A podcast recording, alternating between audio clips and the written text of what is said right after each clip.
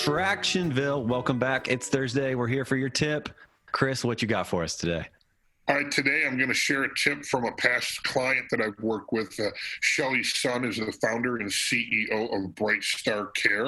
Um, and uh, she shared this tip with me um, when I was working with her, and I thought it was fantastic. And I've actually been teaching it to all my clients ever since. And here it is. Everybody grab a pen and paper and write this down.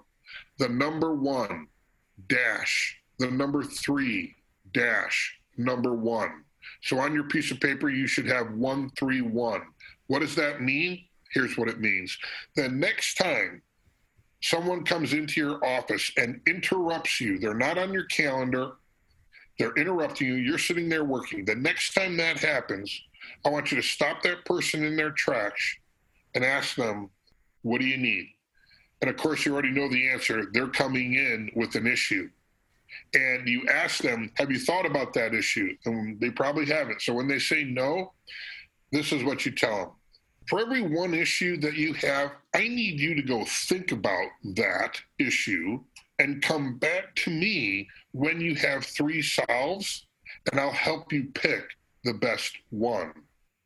So, one issue, three solves, pick the best one. So, this is a way to, to really explain to your direct reports that yes, you may have an open door policy, but you're working. And if you let them interrupt you all day long, you're never going to get your own work done. So if you can you can use 131 effective today and just tell that person the next time they interrupt you, hey, if you've got an issue, I need you to go back and think about three possible solutions.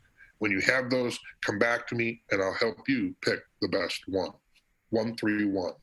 I love that, Chris. I've heard that um, uh, that idea before, but never so succinctly in a way that we can put it into our culture. Um, and also, get out of my office, put it on the issue list. Tractionville. See you here next week for Tractionville tips.